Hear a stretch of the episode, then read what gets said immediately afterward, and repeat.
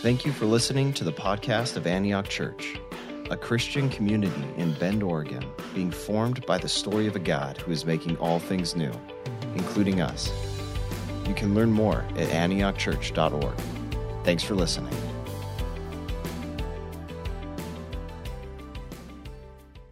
This morning, we are starting a new teaching series through a very old story. And that old story we know as the Old Testament book of Ruth. Um, the book of Ruth is great. It's, it's a very short story. In fact, uh, if you open up your Bibles to the book of Ruth, it's probably just a couple of pages long. And so, including this Sunday, over the next five weeks, we are going to preach through the entire book together. And uh, to that end, I'd love to throw out a little challenge for you this morning, okay? And the challenge is this it's only five weeks. Only five weeks we're going to be in this. So, what would it look like for you to make it a goal to be here for all of them, right? Be here for all five. We would love to have you. You're allowed to do that.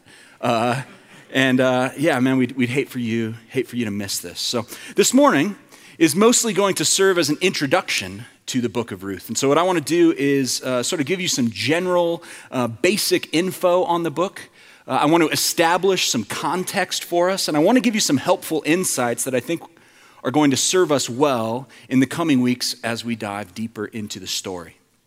So, uh, yeah, the book of Ruth. Firstly, I think it's worth mentioning that the book of Ruth, uh, it's one of only two books in the entire Bible uh, that are named after a woman. Okay? So, most of the Bible, like actually most of uh, sort of our world history, if we're honest, spends most of its time celebrating and recognizing men. Okay? But Ruth, Ruth bucks the trend right? We, we, we have a lady hero in the book of Ruth. We actually have two of them. And so I think it's time that we make a really big deal about that, right? Like, make a big deal about it. The truth is, the truth is that, that there is an incredibly rich history of women in the faith who have gone before us, right? And even though their stories are, are often untold or maybe undertold, the reality is they are no less in the kingdom of God. Amen? So, ladies of Antioch, hear me. You are necessary. You are important. You are deeply valued. I want to share with you one of my favorite quotes that I came across this week. Uh, the quote is from uh, commentator and theologian. Uh, her name is Kirsten Nielsen, um, and she's, she's brilliant. Um, and, and she's done incredibly well in a field that's often dominated by men. But in reference to the Old Testament narratives on the whole, this is, this is her quote. She says this Of all of these stories, excuse me, all these stories belong to the patriarchal narratives. But the very word patriarchal tempts us to overlook the crucial role that women play and the wealth of stories that testify to their efforts. Without women, there are no patriarchs. Amen? While on this topic of recognizing and celebrating women of faith, I think it's, it's worth mentioning that while the author of the book of Ruth is technically anonymous, did you know that of all of the books in the Bible, this is the one? This is the one most speculated among scholars to have likely been written by a woman. Isn't that interesting? And there's a whole slew of reasons for that. I just want to share three with you that I think are pretty interesting. Firstly, uh, this is one of the only narratives in Scripture that's written from the female perspective. It's written from the perspective of a woman. And so the question is well, how did this author do that so well? How did this author write from the female perspective so convincingly? Well, logically, the answer would be uh, because they probably lived it. It probably was their shared experience, right? Another reason people often claim that this book may have been written by a woman is that multiple times in this story, get this, this story defines males by their relationship to females. So I'll say that again. This story defines the males by their relationship to the females. Now, that is the opposite of what occurs almost everywhere else in the scripture. Let me give you an example just in, in verse 3 of the text that, we, that Pat just read for us. It says, But Elimelech, the husband of Naomi, right? Okay, now that, that may seem simple, but it's actually a pretty big deal. Because what is the text saying? What is it suggesting, right? What is significant about this dude? She is. She is what defines him. Kind of interesting. The third uh, argued evidence for female authorship is this that of the 85 or so verses that comprise the book of Ruth, some 55 of them, this is like 60 plus percent of the book of Ruth, is dialogue. and I'm just going to leave that one there. So, uh, one one final, one final interesting note uh, on the book of Ruth as a whole uh, is that Ruth is fairly widely agreed upon to be the single greatest literary work in the Bible. Right? From, from like a, a, technical writing perspective, from a, from a literature perspective, it's considered to be the best. Ruth is an absolute masterpiece. It was masterfully written, beautifully told, okay? The author was not just an author, this author was an artist. And their use of language, their expansive dialogue, their employment of tremendous humor and, and irony, we're going to look at some of the irony today. Their use of tragedy and joy, it's incredible. It's incredible. And so there is this sense in which we, we of course, enjoy the book of Ruth because it's the Bible, right? Because it's part of God's word. It's inspired and it's historical, it's God breathed, all of that, right? Sure. But also, there's a sense in which we enjoy the book of Ruth because it's just incredible literature. And we should enjoy it as such. It's a masterpiece. One of the things uh, that makes Ruth so enjoyable, in, in my perspective, uh, is its genre, right? So it belongs to the genre of narrative, meaning uh, it's, it's story. It's just a story. It's not some big long list of weird laws, and it's not a theology lecture. It's just story. And it's actually a really short one at that. We could even, we could probably even call it a novella, right? A short story. But here's a challenge for you this morning. Don't fall into the trap of assuming that because this is short, it's also simple.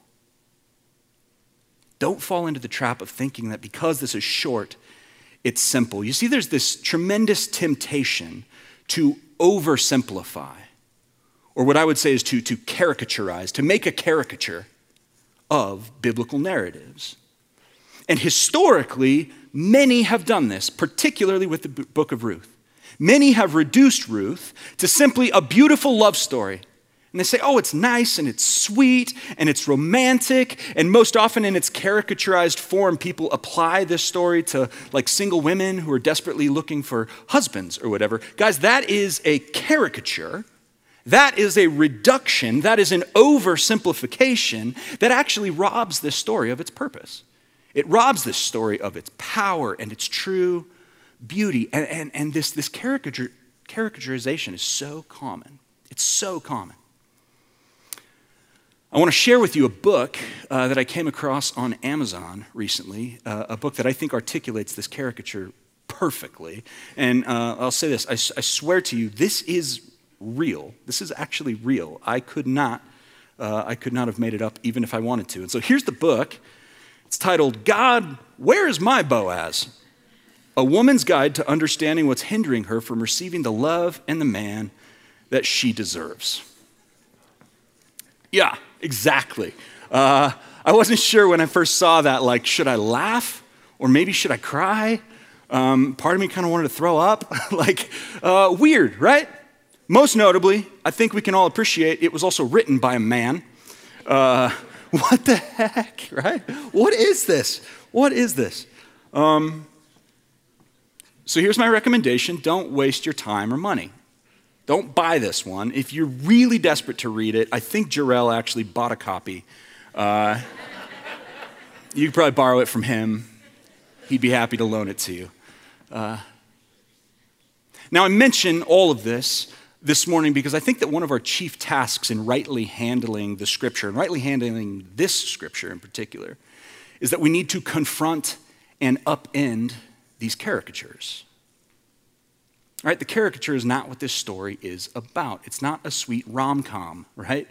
And it's not a how to guide in finding a Christian mate. It is so much deeper than that. Rather, the book of Ruth, this is what the book of Ruth is about. The book of Ruth is a story about enduring faithfulness, even in the midst of tragedy. It's a story about suffering. It's a story about the marginalized and the vulnerable. It's a story about people properly leveraging their privilege for God's purposes in the world, right? And ultimately, the book of Ruth is a story that reveals to us how faithful God is to us, even in spite of our sin. And it's a story that challenges us to live lives of faithfulness to Him, even when all seems lost. That is Ruth. And that's actually how we came up with the title for this teaching series, what we're calling Ruth, a faithful presence. A faithful presence. You know, the thing about faithfulness is that it's often uncomfortable, isn't it? It's often uncomfortable. Faithfulness is often inconvenient. It's often incredibly costly. It's uncomfortable. And at, at times, this series, I think, if we teach it well, will likely make you feel a bit uncomfortable too. And if I'm honest, I would say I, I actually I hope it does. I hope you get a little bit uncomfortable. Because if we can do this right, if we can get past the caricature, we're going to realize very quickly this book's actually a, it's a bit unsettling. the book of Ruth is not just sweet. The book of Ruth has some teeth, okay? It's got some bite to it. Or we could say it this way, the book of Ruth is very provocative. It's a provocative book. And so as we dive in, rather than, rather than avoiding all of the sketchy bits of the story, and rather than reducing it to this sweet little fairy tale, we're actually going to dive right into the weeds, okay? Because that's what the author has done. And so this morning, we're only looking at the first five verses of the book together. It's just really an introduction, as I said. But already, in those first five verses alone, we run into three incredibly provocative ideas we, we run into these, these three very uncomfortable elements that, that kick this story off with a whole lot of tension that we have to walk through. And so, so those, those three elements are actually just going to be the three points of my sermon this morning. I'd call them three provocations, okay? Three provocative elements that begin the book of Ruth. The first is the period. What I mean is that uh, the, the time period the book is taking place in. Second provocation is the place, right, the location. Thirdly, the people are incredibly provocative, right? That's what we're going to walk through. Let me say a quick, uh, quick prayer for us, and uh, yeah, we'll continue to dive in. Heavenly Father, uh, we're thankful uh, for this ancient, sacred text written some 3,000 something years ago. Um, I'm thankful that it was these events and, and the writing of these events were inspired by your Holy Spirit. And I pray this morning that um, by that same Holy Spirit, you would inspire our reading and our understanding of this text this morning. God, in a way that doesn't just fill our minds with interesting ideas and compelling facts and whatever, but actually in a way that does the deeper work of getting into our hearts and transforming uh, our lives. That's something that we need you for. And so, God, I pray that you would lead and guide uh, my words and, uh, and that you would lead and guide our time together. God, be present, be with us, be moving. And use this morning, God, for your glory. Use this morning for our good. We pray in Jesus' name. Amen. All right. So, three provocations, uncomfortable elements that kick off the book of Ruth. The first one, as I said, is, is the period, right? The time period.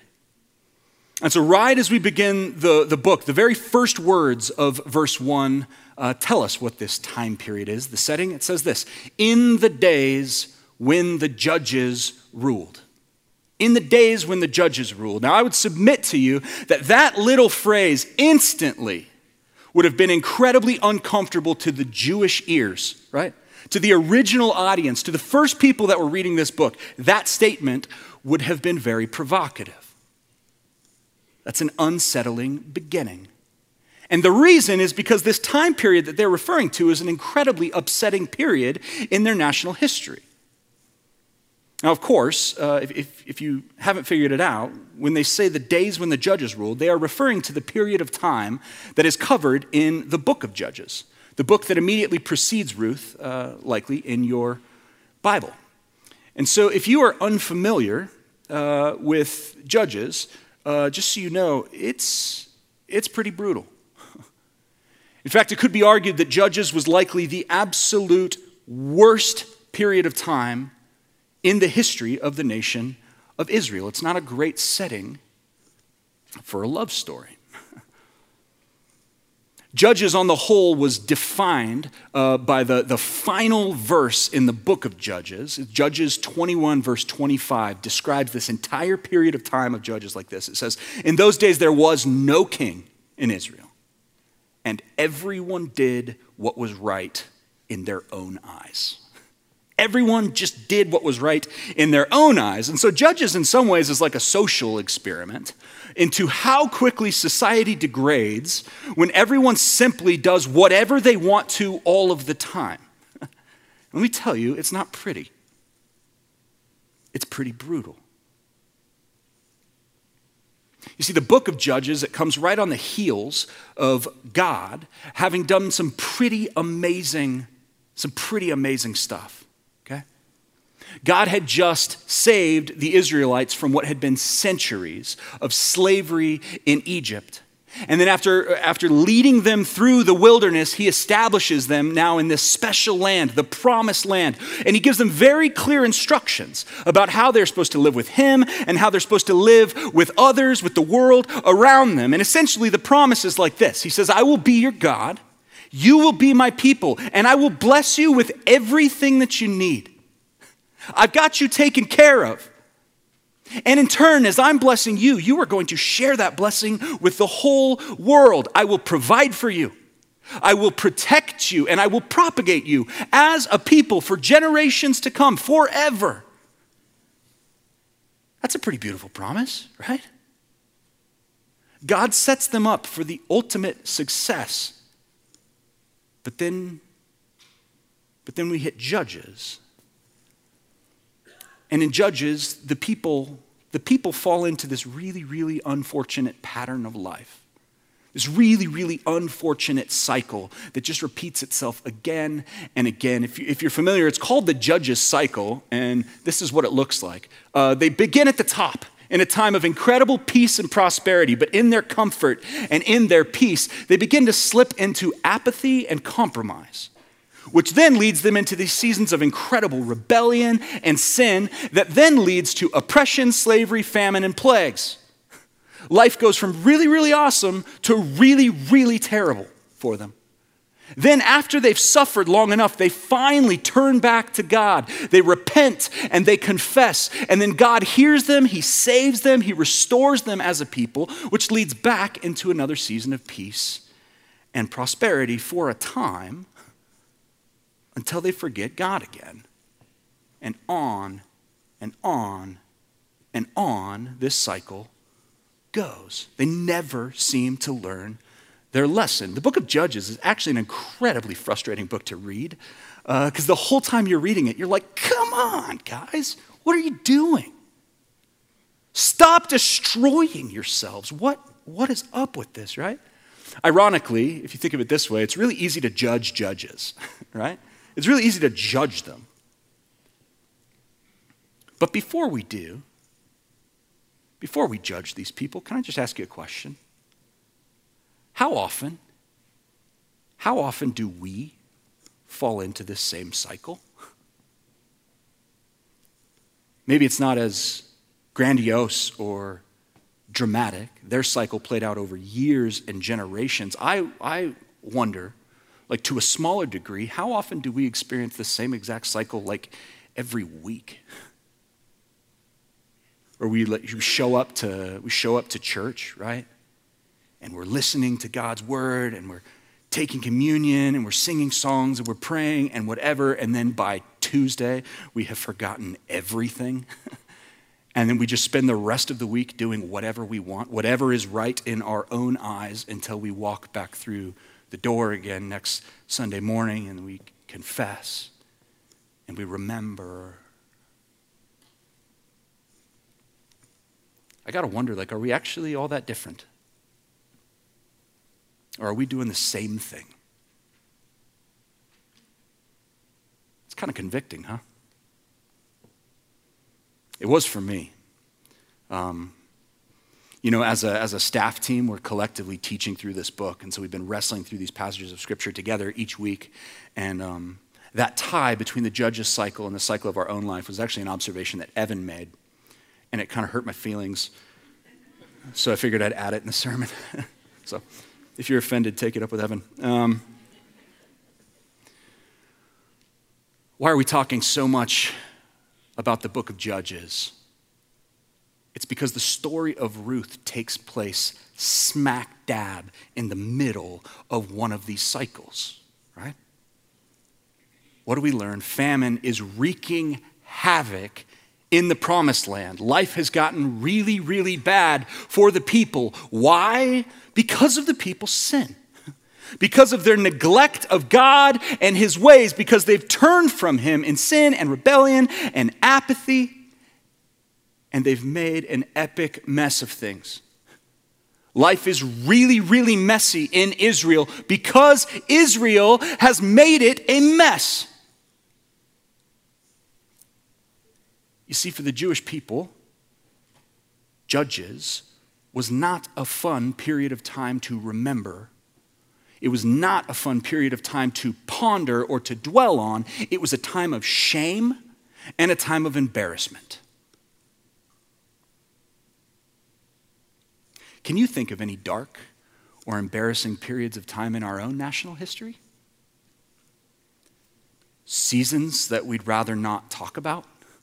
Or maybe seasons that we wish had never occurred? Right? Slavery? Or um, manifest destiny and our treatment of the American natives? I'd bring up our treatment of women and immigrants, except for that's not so much history as it is our current reality. Oops. This is uncomfortable, right? You guys feel a little bit uncomfortable, a little bit unsettled right now? This is it's provocative. It's inconvenient, it's a bit upsetting, and that is how this opening verse would have hit the original Jewish readers. And so I think, as readers of this story today, we should probably be a little bit uncomfortable too. Ruth takes place in a provocative period, right? And that's just that's just the first seven words of the book. That's only the first seven words. The second provocation that I want to discuss uh, this morning is that of the place, right? The place. Where does this story begin? It begins in Moab, right? It begins in this country called Moab. And once again, for the original readers of this story, that would have been another shocking moment. Shocking to read about. What? Moab? Moab? Like this, this nice little Israelite family from Bethlehem is in Moab? What were they thinking? What were they thinking? You see, Moab uh, had quite the reputation. Moab had quite the, uh, the sketchy history with the nation of Israel, and it wasn't, it wasn't pretty. And so let me just briefly share with you a, a, quick history to give you context of, of what these people are thinking about when they think of Moab, okay? This is the history and this is the reputation. Firstly, let's talk about Moab's origin story, okay?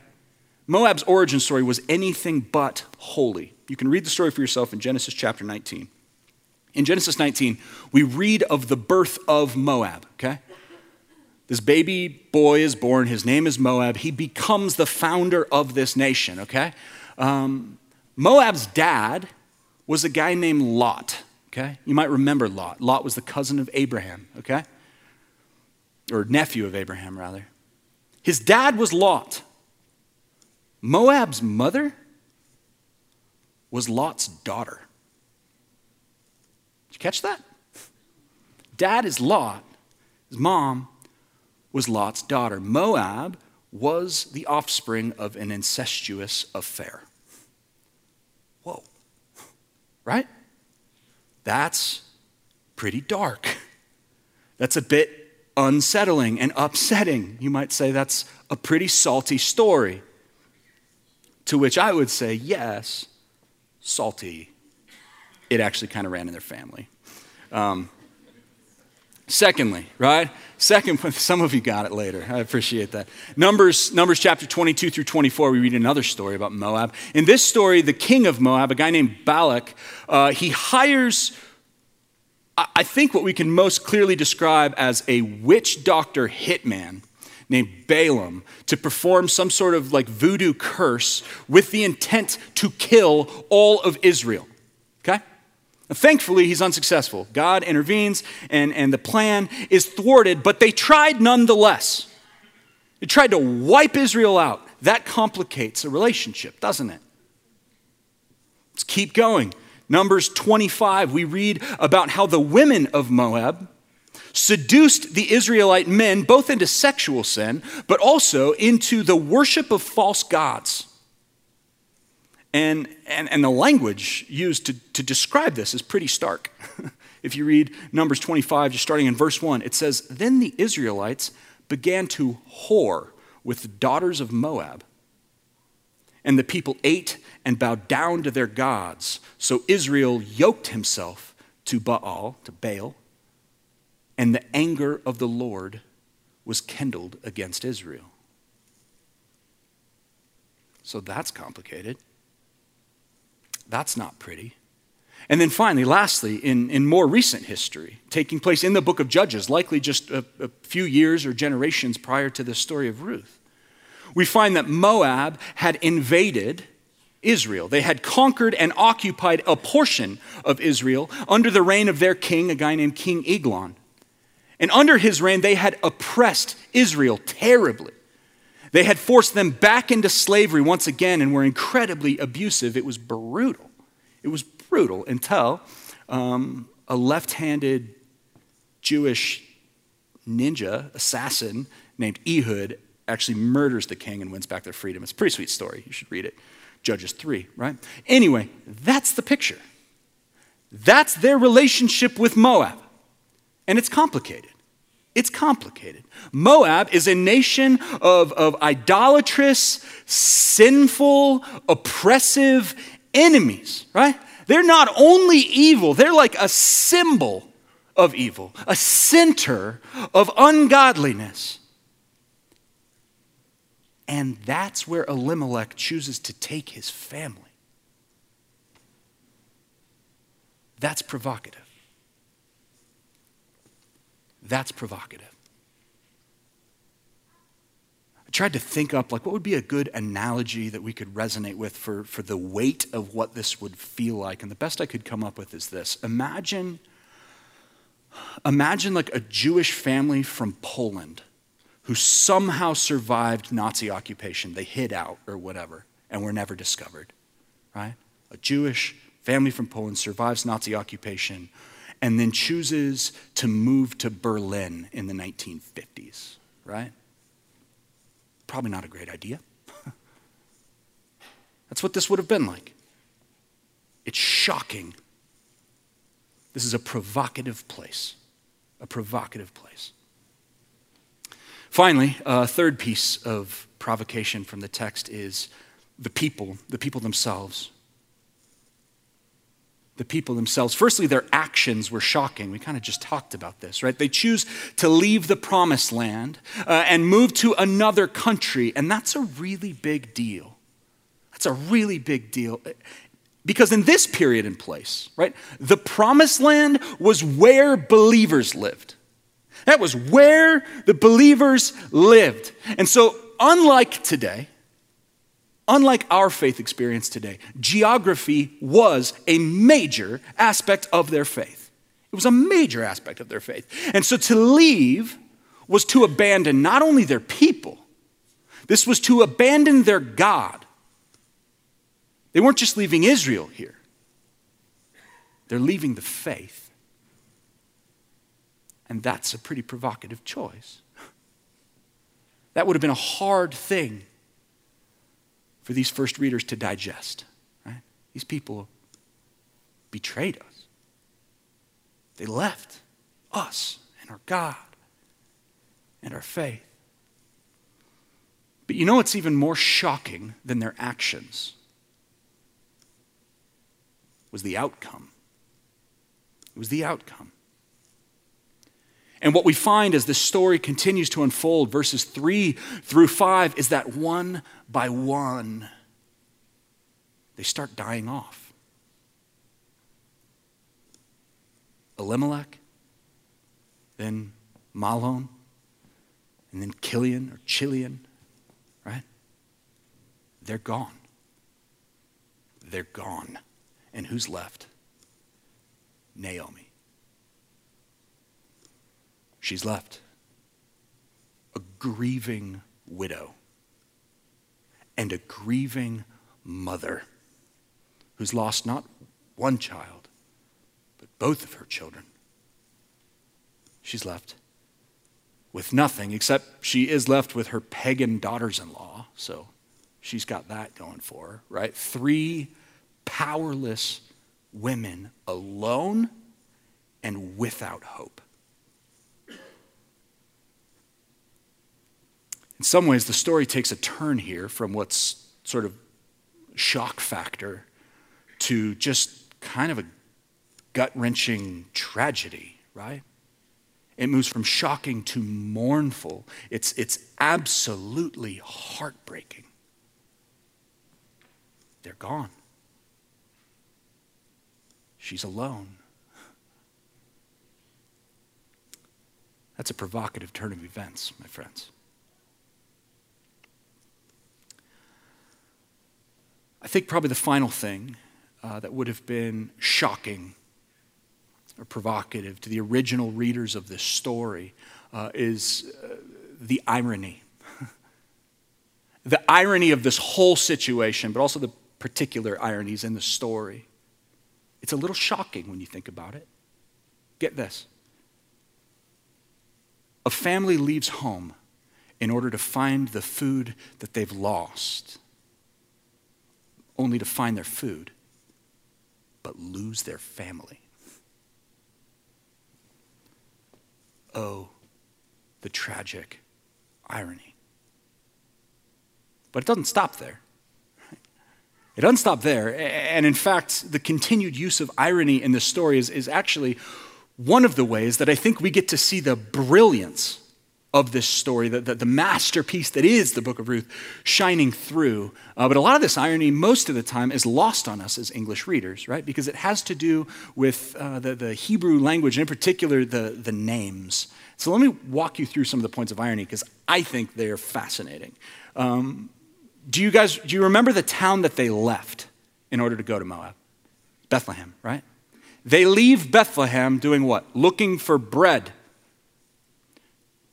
do you know what Bethlehem literally means? How it literally translates?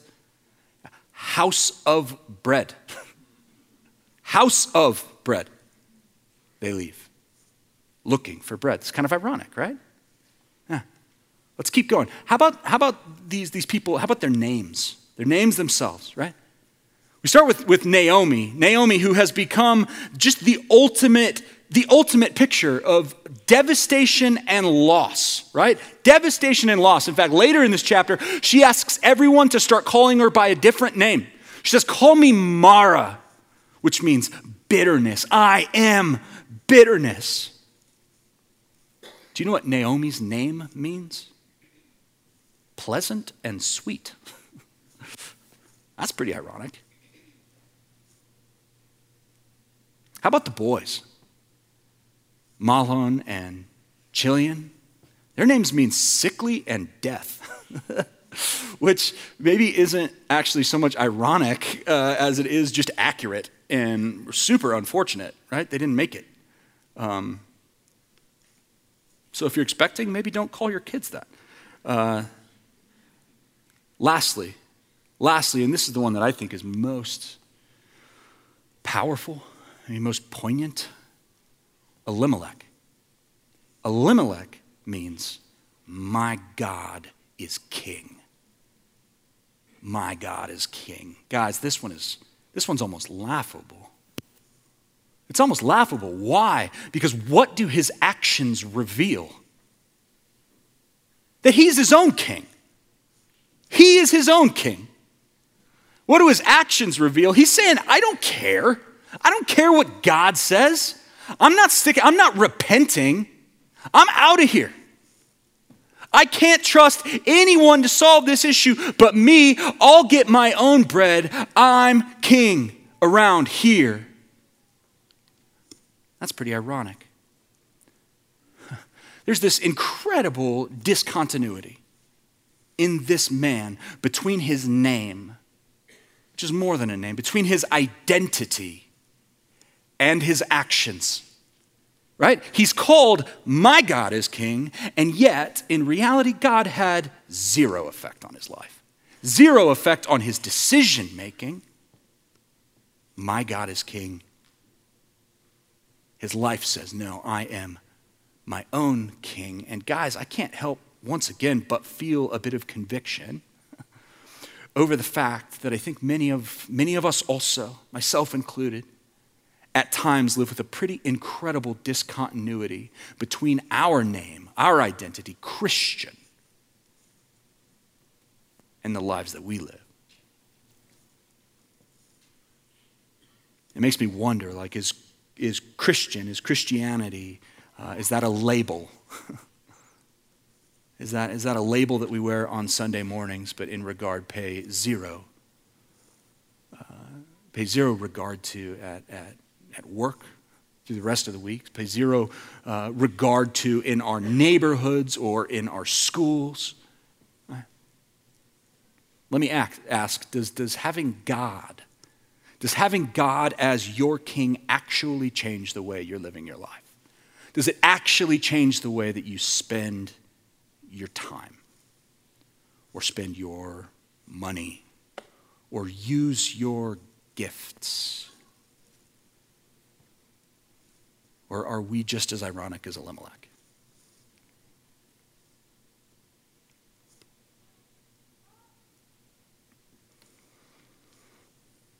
Back to the text. And uh, actually, no. We ended it. We, uh, we got to the end of our verses for the week. We're, we did it. Um, and while it's tempting, um, I'm not going to resolve this for you. I'm not going to tie a, a, a, pretty bow on this and tell you it's fine, it's all going to be okay, right? Like the reality of the story to this point, this passage, it's incredibly bleak. It is dark, it is depressing, it is confrontational, it's provocative, it leaves us uh, shocked and unsettled. Really, more than anything, what it leaves us is, is longing for a resolution, doesn't it? It leaves us longing for a resolution. In the midst of all of this unfaithfulness, in the midst of this loss and this death and this tragedy, we are left longing for hope, right? Where's the light at the end of the tunnel? We're left longing for, for some sense of faithful presence in this story, longing for life and for restoration. We're desperate for it, as we should be.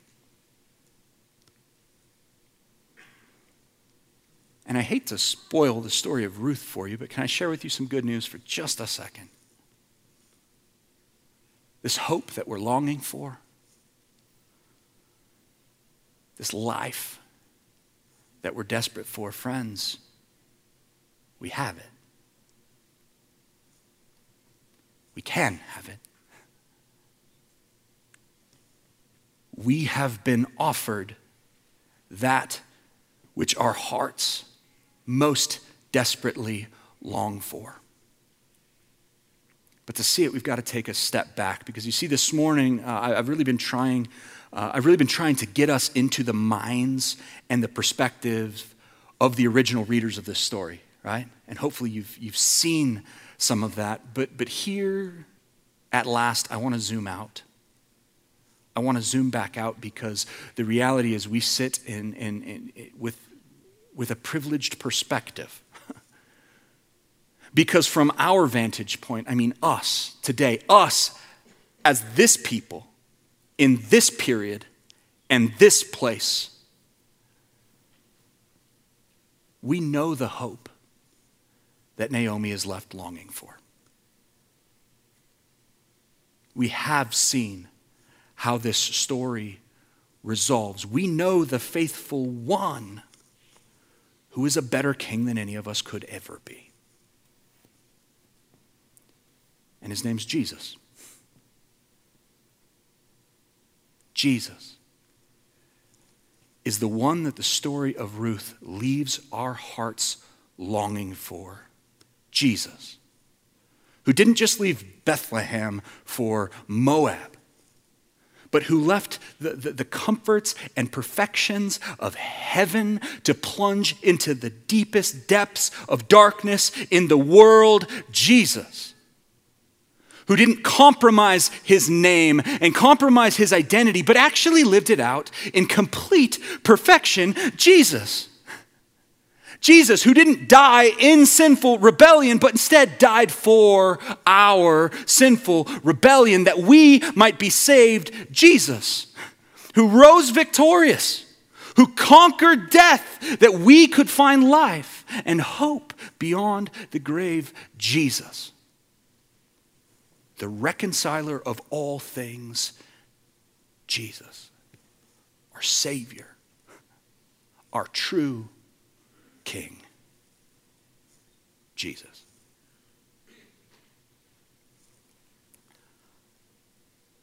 I'll leave you this morning with one final question.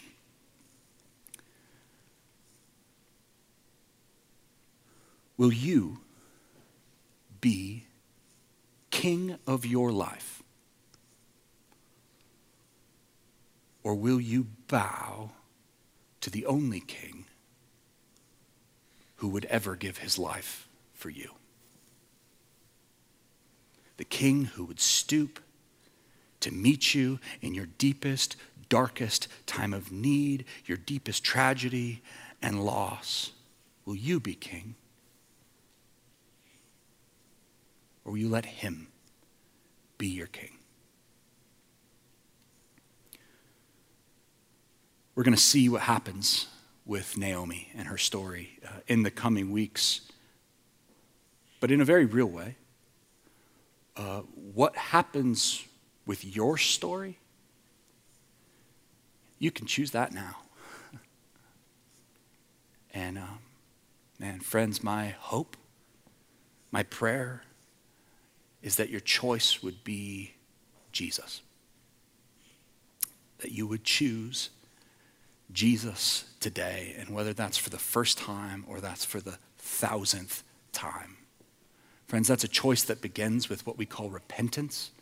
And Evan's going to share with us a beautiful picture of repentance from the book of Ruth next week. But uh, as a quick spoiler, it begins with, with changing direction, with changing our minds about who is king around here. It begins with arising and moving towards our faithful God of love. And in a very real way, this is actually a choice and an action that we get to participate in every single week. And we do it as we come to the table. We arise and we move towards Jesus. And as we come to this table, in part, it's an act of repentance. It's an act of, of, of recognition that we have lived as sinners that we have lived as our own kings, and as a result, we've really made a mess of things. And it's an acknowledgement that we stand in desperate need of a better king, but also it's a recognition that in Jesus we have him. Amen? So, friends, I, uh, I invite you to the table this morning, a place to choose Jesus and to remember God's faithful presence to us. Would you stand with me? I'll pray for us.